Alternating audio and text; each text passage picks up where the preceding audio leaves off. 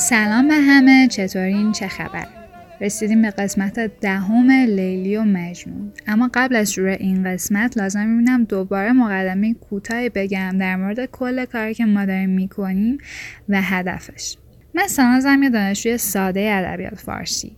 یه روز که سر کلاس لیلی و مجنونم نشسته بودم و غرق در لذت گوش دادن بهش بودم پیش خودم فکر کردم این خیلی شیرینه. چرا همه این لذت رو نچشن؟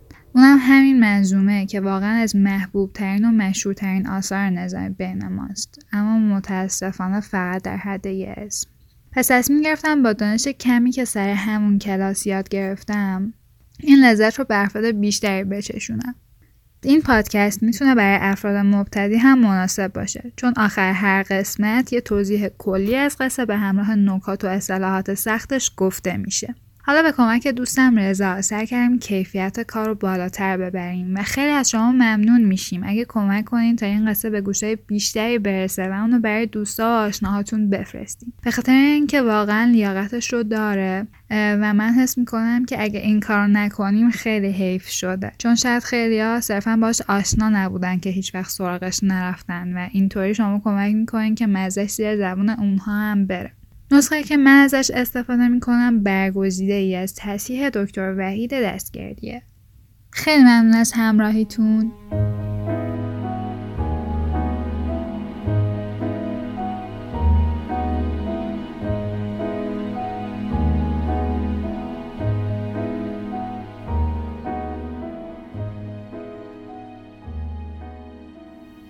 گفتار اندر احوال لیلی سردفتر آیت نکویی.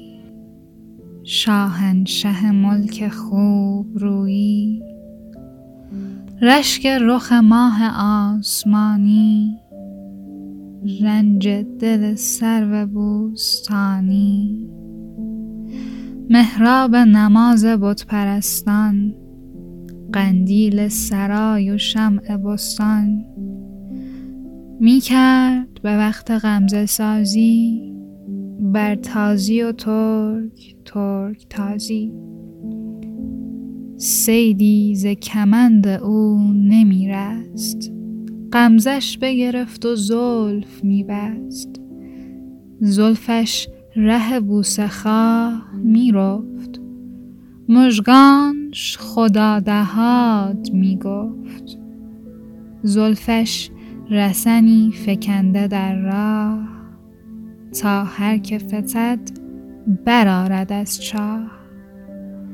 با این همه ناز و دلستانی خون شد جگرش ز مهربانی.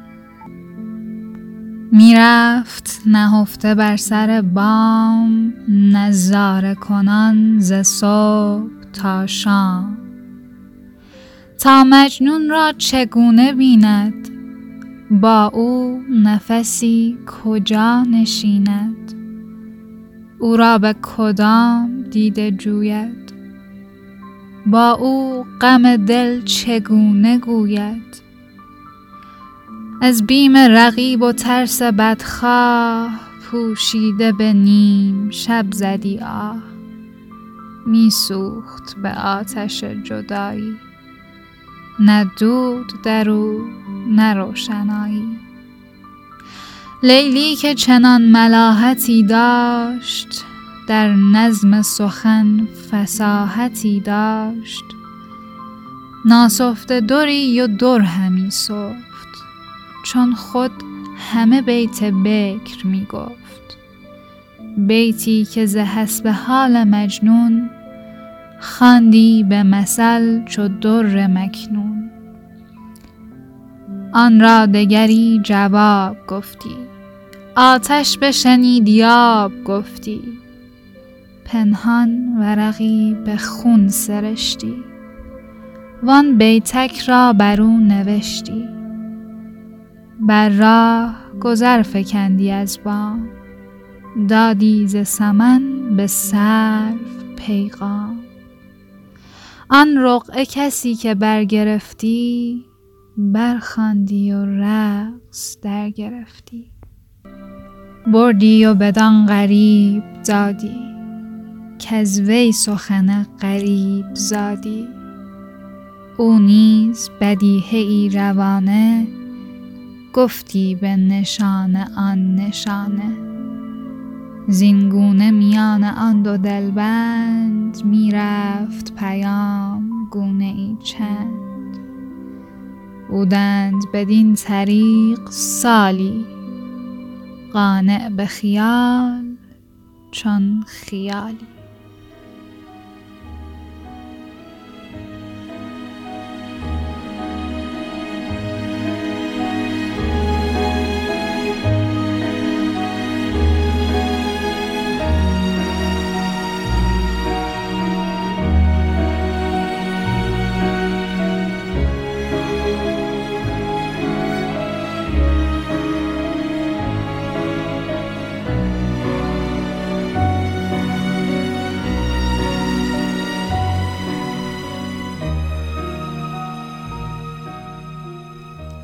خب توی قسمت گذشته همونطور که یادمون میاد قبیله لیلی تصمیم گرفتن که به مجنون حمله کنن و اون رو از بین ببرن. مجنون هم که یه جا مثل همیشه خراب و بدحال افتاده بود و مویه می‌کرد. تا اینکه یک نفر از قبیله سعد اون رو دید و به خانوادش گفت و پدرش رفت سر وقتش تا نجاتش بده. حالا این وسط لیلی توی چه وضعیتی بوده؟ توی اون چند بیت اول میاد یکم از لیلی تعریف می‌کنه میگه که اون قشنگترین آدم دنیا بود. رشک رخ ماه آسمانی یعنی انقدر زیبا بود که ماه آسمون بهش حسادت می‌کرد. و انقدر خوشقد و قامت بود که باعث رنج دل سرو توی بوستان می‌شد. محراب نماز بود پرستان که مشخص قندیل سرای و شمع بستان. قندیل یعنی مشعل. سرا هم که می‌دونیم یعنی خانه و کاشانه. قندیل سرای یعنی علت روشنایی خونه لیلی بوده. می‌کرد به وقت غمزه سازی بر تازی و ترک ترک تازی.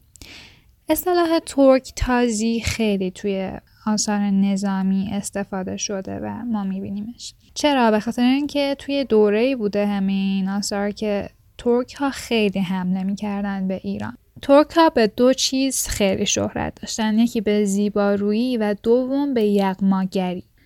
زلفش ره بوسه خواه می‌رفت. یعنی موهاش اینجا خیلی تصویر قشنگی داره. موهاش انقدر بلند بوده که راه اون کسی رو که برای بوسه اشتیاق پیدا کرده بوده رو پاک می‌کرده. یعنی موهاش کشیده می‌شده رو زمین. راه اون آدمی که مشتاق بوسیدنش بوده رو پاک می‌کرده. مژگانش خدا دهاد می‌گفت. یعنی مژه هاش خیلی دلبر بوده ولی وقتی می‌خواستی بری طرفش می‌گفته برو خدا روزی تو جای دیگه حواله کنه.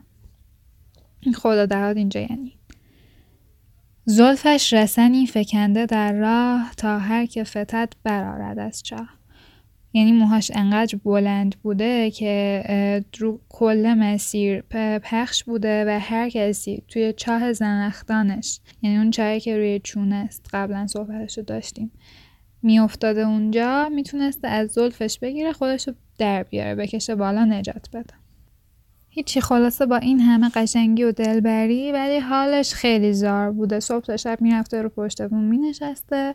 دنبال یک راهی بوده برای اینکه بتونه مجنون رو ببینه. باش یه دقیقه حرف بزنه بعد میگه از ترس بدخواهان و محافظانی که داشته فقط نیمه شبا می‌تونسته آهوناله کنه. یعنی حتی برای آهوناله هم مجالی نداشته. بعد میگه لیلی که چنان ملاحتی داشت در نظم سخن فساحتی داشت. ملاحت یعنی خیلی چهره نمکینی داشت. با مزه بود خودش و اینکه توانایی شعر گفتن و سخن به روانی گفتن داشت.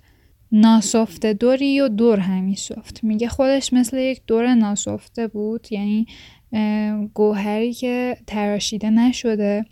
اما دور, دور میسفت خودش. یعنی کلمات رو با سرودن اشعار نقص خودش سیقل می‌داد. و همه شعراش مثل خودش بکر رو دست نخورده بودن. بعد میگه اینا رو میرسون دست مجنون. مجنون اونا رو می‌خونه می‌دید که مثل آتیشه. جوابشو می‌داد. جوابی می‌داد که مثل آب باشه. مثل آب روی آتیش. بعد میگه این نامه ها انقدر عاشقانه و قشنگ بودن که دست هر کسی میافتاد. اون آدم به حالت رقص و از خود بی خود شدگی در میومد. خلاصه اینا یه مدتی اینطوری پیام بازی می‌کردن تا اینکه یک سال میگذره به همین شکل. و به همینم قانع بودن. حالا اینجا این قسمت تموم میشه. باید ببینیم که تو قسمت بعدی چه اتفاقی میافته. اسم قسمت بعدی هم هست خواستاری ابن سلام لیلی را. ممنونم که گوش کردین. یادتون نره هر انتقاد و پیشنهاد یا هر سوالی در مورد هر بخشی که داشتین حتما من بگین و من سعی می‌کنم که لحاظش کنم. مرسی ازتون. تا قسمت بعدی. خودم